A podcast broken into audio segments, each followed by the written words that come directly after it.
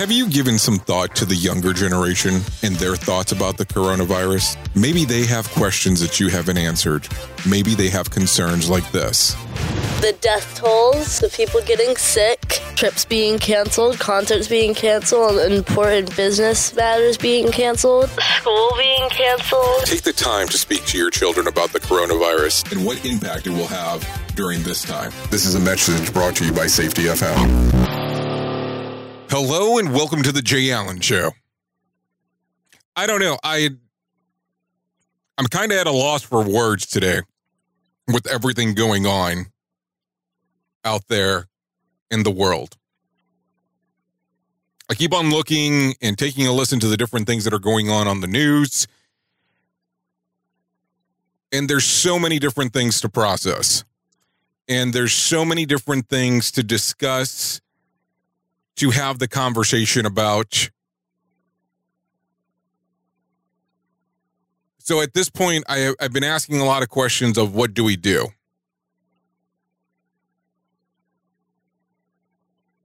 And I don't really think that any of us have a true answer on really being able to tell you 100% on what needs to be done. I was listening to a podcast that was recorded by Dr. Todd Conklin over the weekend. And he talks about how some of the information that you're going to hear is going to be inaccurate and how we're going to have to change and adjust. And I really think that that's going to be the the conversation. I really think that that's going to be what we're going to need to take a listen to. So here's what we got going on. I know traditionally we would give you some big intro and all that. I just wanted to really drop in and have the conversation with you and then we'll we'll have a we'll have a standard podcast. But I want you to know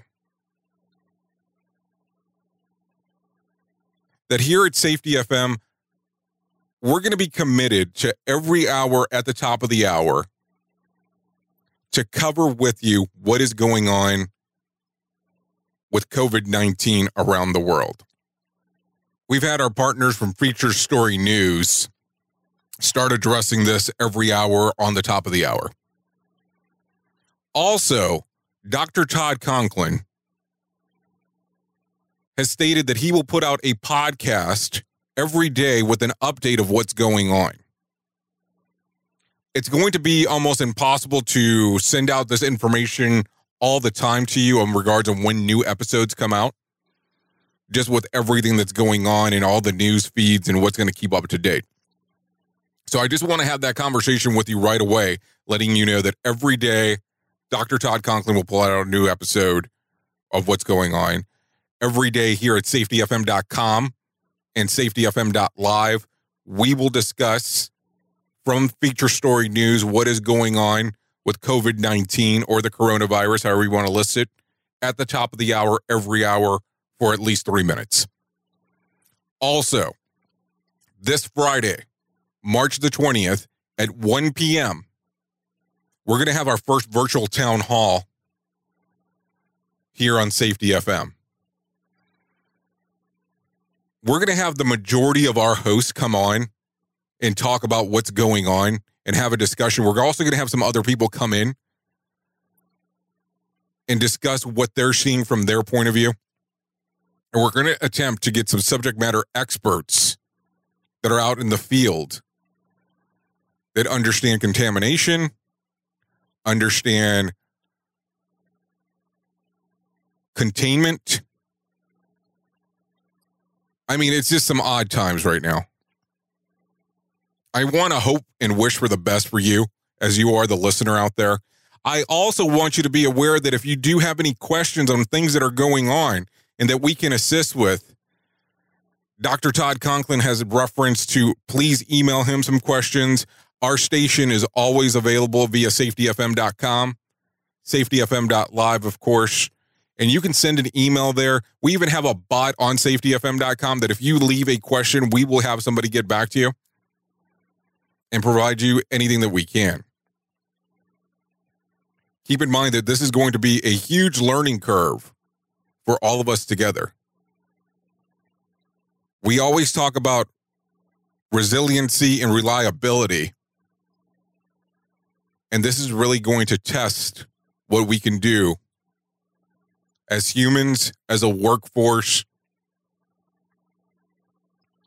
We need to understand that we're all in this together. And social separation does not mean social isolation, which means vanish. Stay in contact with the people that you know, stay in contact with the people that you love. This is going to be one of the biggest times that you're going to see a lot of people suffering from depression. This is going to be one of these strange times that people are not going to be sure on what to do. There's only a few people that are 100 years old or so that were around in the 1918s when the Spanish flu hit that they would be able to understand this a little bit. But also keep in mind that information changes so much quicker now and how we're able to get it. Anyways, I don't want to go on too long. So I'm going to get you to our standard episode. This was a episode that we recorded when we were at the North Dakota Safety Council at the end of last month. I still want you to be aware that we are here to service and do all the work that we can for you. Uh, but I still want to be able to bring these interviews to you and still be able to take a listen to what was going on before our news headlines were just covered with coronavirus and COVID 19. Thank you for always being the most important part of Safety FM the listener. Let me go ahead and get you into the episode. It begins in Orlando, Florida, and travels steadily to the west, beaming across North America and planet Earth and into your head. The world of safety never stops. And now, the Safety FM podcast and broadcast with Dr. Jay Allen. We are streaming live from the Safety FM Roadshow now. This episode of the broadcast and the podcast is brought to you by Arrow. The next generation error reduction and mitigation system. For more information, go to arrowhp.com. And we are streaming live from the NDSC 47th Annual Conference in North Dakota. And we are right now live with Don Mosman. I'm sure I'm going to mess up your last name. Oh, no, you gave me the thumbs up, so that's a good sign there. so, Don, I want, I'm so glad that you came by. Really just wanted to sit down and have a conversation with you and really figure out how did this all come to be? There's over, there's has to be at least close to a thousand people at this conference. Yeah, actually, uh, close to 1,500. Oh, wow, uh, absolutely. Yeah, and uh, uh so this is our 47th year. Uh, the, the, the, North Dakota Safety Council has been in existence for, for more than 60 years. And uh, we are a, private nonprofit uh, safety advocacy and training organization. And, you know, there's several uh, National Safety Council chapters. We're one of them. There's 21, and most of them do have regional safety conferences. The National Safety Council has the World Congress and Expo, which is the largest safety event in the world. And these regional conferences are designed to uh, bring those opportunities for training, opportunities for products, and opportunities for learning to those those local regions so that if somebody doesn't have the uh, resources or time to get to that one big conference that they can still get what they need to make their workplaces a better better world. So so Don, how did you discover this? How did you come about learning about the NDSC? Me personally? Yes, you personally. Um, well, that's kind of a long story. um, so, uh, my background I was a, a, squadron safety officer in the U.S. Air Force, and uh, uh, following that, I was a, a law enforcement officer in uh, Denver, Colorado for 20 years. Uh, and then I, I, had a brief stint with the National Safety Council, the parent organization of here. And when I worked for the National Safety Council, that's when I learned and, and met the staff of here, of the NDSC. And that was about close to 10 years ago. And uh, then when I left law enforcement and moved back home, which is South Dakota, that's where I grew up, uh, they reached out to me and um, said, Hey, we think you ought to make North Dakota your home. And so I moved up here. I've been here for seven years and uh, started started working for them and training for them and uh, have enjoyed it ever since. So you're a master instructor currently. So what courses do you actually teach? Well, I, I, teach a few of the uh, ASC, which is the Advanced Safety Certificate. That's a, an accreditation through the National Safety Council for a safety professional. I teach those. Um, but the vast majority of the classes I teach are under our Community Protection Division, and that's uh, workplace violence prevention, school violence prevention, and house of worship violence prevention. And then I also teach uh, active shooter response for industry and schools. Now, when somebody would come to some of the sessions that are going on here, will that be some of the topics that are covered too, like some of the courses that you might teach for them to to go into afterwards? Oh yeah, yeah. For example, tomorrow I'm teaching a session on threat assessment teams. So, a threat assessment team is something that a school or a business employs, where you get a group of people together. Usually, it's a, a combination of line people and supervision. And when we have a threat, right, somebody posts something online, somebody overhears a conversation about somebody that's upset or wanting to do harm to the facility or do harm to people. Um, how do you process that information? What do you do with that information? And uh, how do you vet it? What do you do with the employee uh, once you learn that information, or what do you do with the student uh, in a school circumstance? So I'm teaching that uh, block tomorrow. Oh, very interesting. And so, how? Let me just ask: How does this whole thing work? Because I'm so impressed with the amount of people that are here, and there's so many people that are from out of state. That's what I've, I've, I've found amazing. How do you? How are you marketing this? Because I, have met plenty of people from Texas, which I was kind of surprised yeah. that they're here. Well, it's it's twofold. One thing is, uh, you know, of course, we have the Bakken, uh, which is uh, the the oil country on the western part of North Dakota, and a lot of those companies have offices and corporate headquarters that are located in Oklahoma, Texas, Louisiana. So a lot of those folks come up here for this event. Um, so that's one reason, and the other is is that we, although we're the North Dakota Safety Council, we do have a kind of a regional impact. Uh, we have over 950 companies uh, in more than 20 states that we serve. And so, you know, we have a lot of people here from Montana, Wyoming, uh, Nebraska, South Dakota, Minnesota. So it is a regional state conference. Well, and then the interesting portion is I was here yesterday. I actually arrived day before yesterday, but I was here for the opening session. You had Terry Gray um, taking definitely a different approach in regards to the, uh, the what was it, the safety man movement, yeah, which yeah. was very exciting. he, and I'll tell you, it's probably one of the most different keynote speeches that I've seen, and I mean that in a good way, not in a bad way. Especially with him rapping at the end, never expected, never expected that. So uh, we didn't either. so when you cool. so when you take a look at these things, how do you decide on how do you move forward and who you're going to have here because your audience is so diverse? Yeah, so that's our conference planning team, right? They work year round, and um, you know we. Uh, we also for example, I'm uh, I'm teaching at, at uh, two or three conference national conferences this year, um, including the World Conference at Expo. I'm doing an uh, an active shooter workplace violence session there, and so when we go to these other conferences, we listen to keynote speakers. We uh, try to get uh, information from other organizations as to you know who's been received well and great messages and stuff like that, and then we accumulate that information all year round to try to bring the very best and brightest talent here. Okay. And in 91 sessions is the other thing that I that I've been impressed about. In there, I've been to several conferences where it seems like it's very repetitive in regards to yeah. the session. It doesn't seem like that's the case here. Are they all different instructors that you bring acro- bring around, or how, do, how does yeah? so work? we we when we plan the conference, we try to look at it as um, almost um, tracks of people that we could provide quality training for. So obviously that's safety professionals, that's one track, right? But we so for example on Monday we had a school track where it was all of the training was around school safety.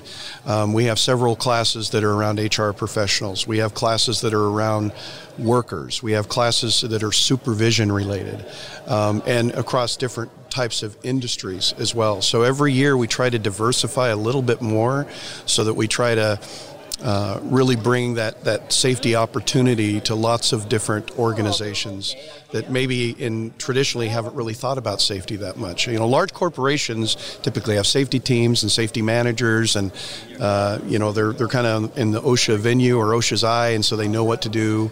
Uh, same thing with the mines, right? We have a lot of coal mines in North Dakota, so the MSHA, Mine Safety and Health, um, they they're they're used to that, but we try to, you know, places like uh, well, one business that we know that, that came here today is is a tire tire business, right? Mm-hmm. They don't typically come to safety conferences and right. think about safety, but when you look at data, right, those small and medium-sized businesses with, you know, 5, 10, 15, 20 employees, they have a lot more exposure to risk of people getting hurt on the job than large corporations. And so we really want those people to be able to come in and take advantage of some of these classes so that they can keep their people safe. And th- then the interesting part, because of course you have large companies, small companies, so this plays a key factor because, like you're saying, they're not able to have the quote unquote safety person there. Right. So as the attendees come in, do you have any kind of requests that normally come about that they're looking for something in particular when they arrive, or is it just so diverse that it's all over the place? So that's where our evaluations come in, right? So every year, every attendee in every session fills out an evaluation an evaluation on the content, an evaluation on the speaker, and the time. And then when the conference is over, uh, you know, three or four weeks from now, we're all going to sit down as a staff and we're going to review all those evaluations. And, you know, we've got some speakers that they just beg us to bring them back every year because they're so good, right? We have others that, you know, they were okay, but uh, maybe not that interested in attending that session. So that tells us next year. So that tells us, okay, we need to find something new, something better. So we're always trying to improve through that process. So how soon does the, the planning start? You say three to four weeks here is when you start having these conversations. Does the planning start that quick for yeah, next year? Yeah, it's it pretty much starts almost immediately when this when this uh, session the, when uh, this conference is over.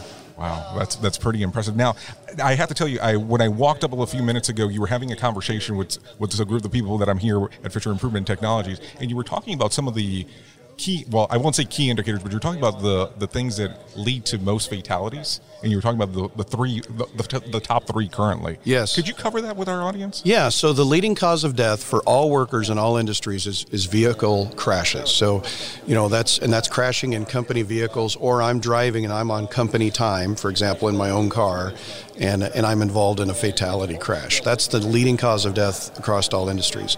The second leading cause of death is falls, right? Um, and the, the number one fall type is off of a ladder.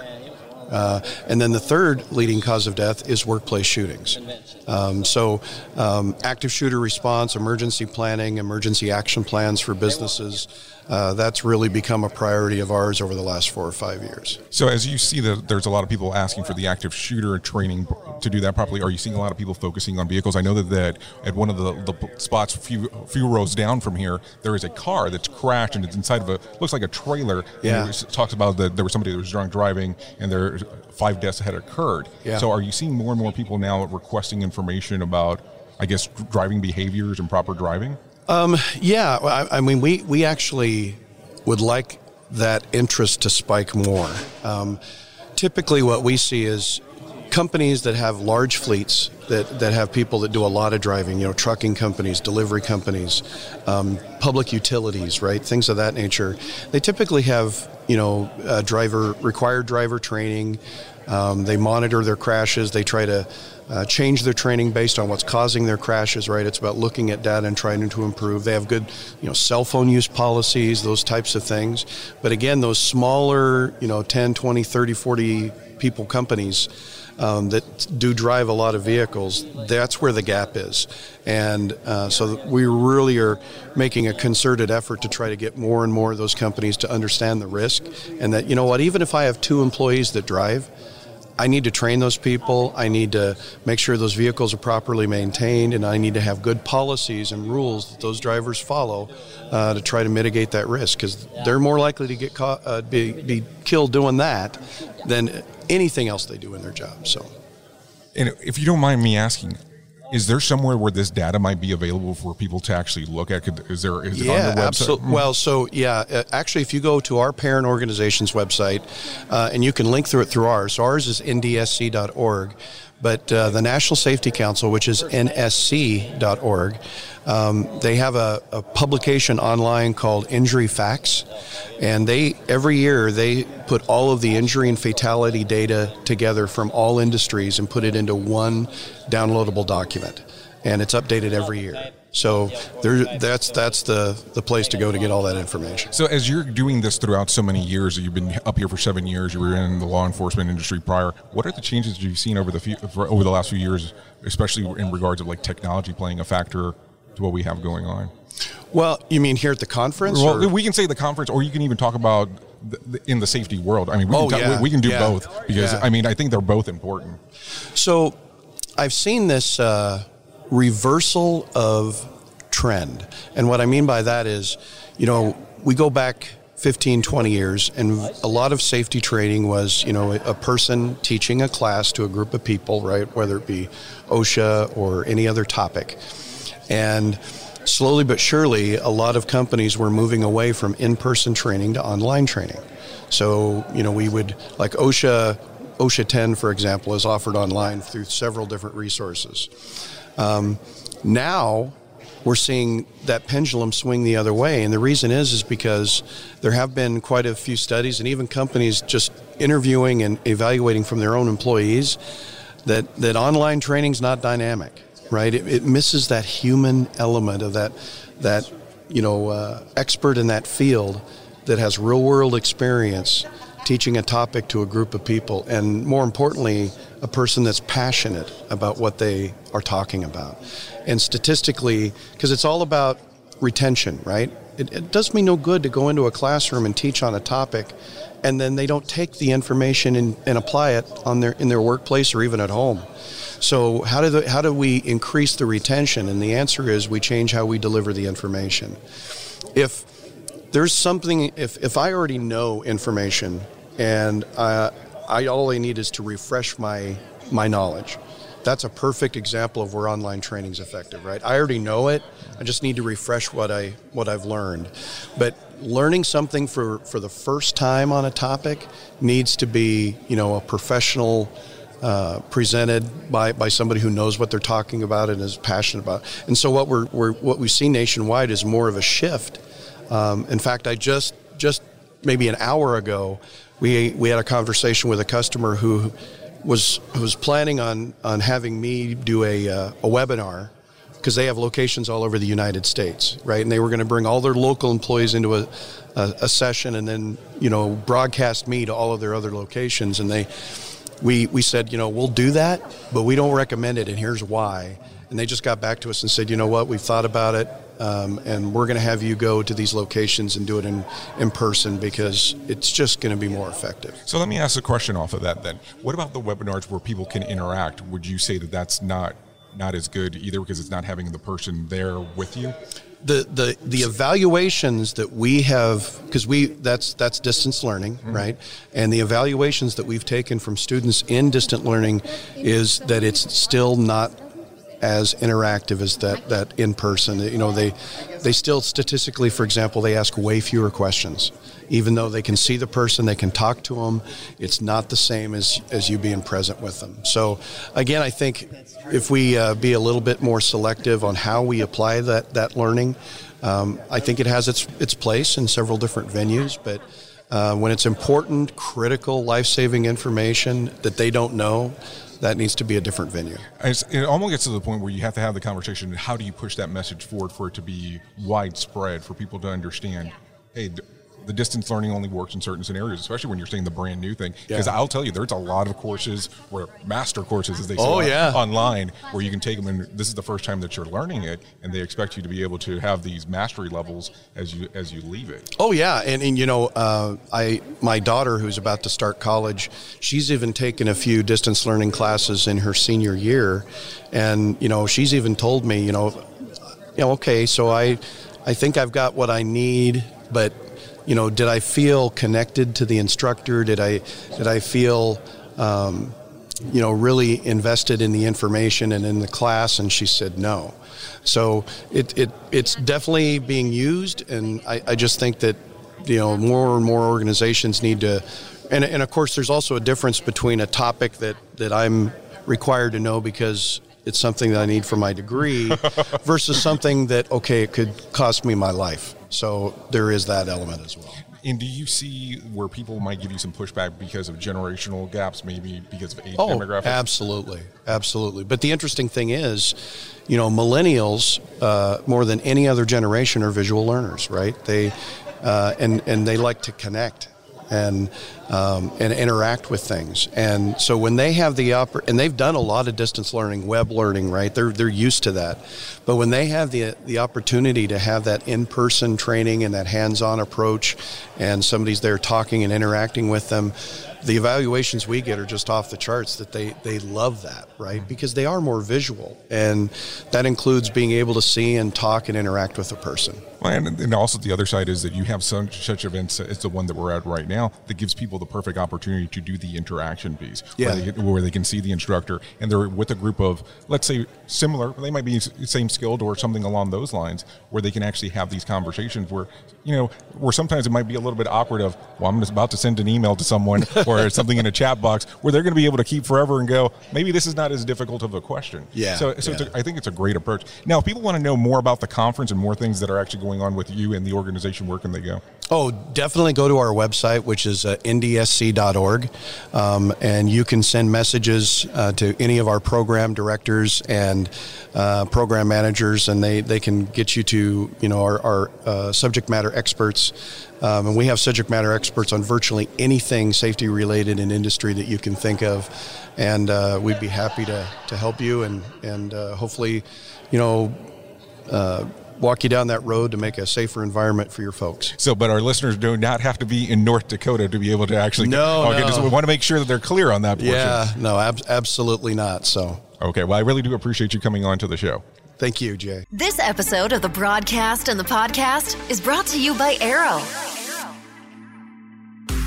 The next generation error reduction and mitigation system. For more information, go to arrowhp.com.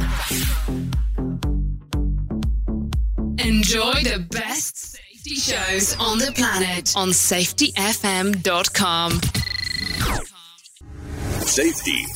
SafetyFM.com. This episode has been powered by Safety FM. With the changes going on in the world, Safety FM will have their first virtual town hall with some of your favorite hosts. Listen on at safetyfm.com and safetyfm.live. The views and opinions expressed on this podcast are those of the host and its guest and do not necessarily reflect the official policy or position of the company. Examples of analysis discussed within this podcast are only examples. They should not be utilized in the real world as the only solution available, as they are based only on very limited and dated open source information. Assumptions made within this analysis are not reflective of the position of the company. No part of this podcast may be reproduced, stored in a retrieval system, or transmitted in any form or by any means, mechanical, electronic, recording, or otherwise, without prior written permission of the creator of the podcast, Jay Allen.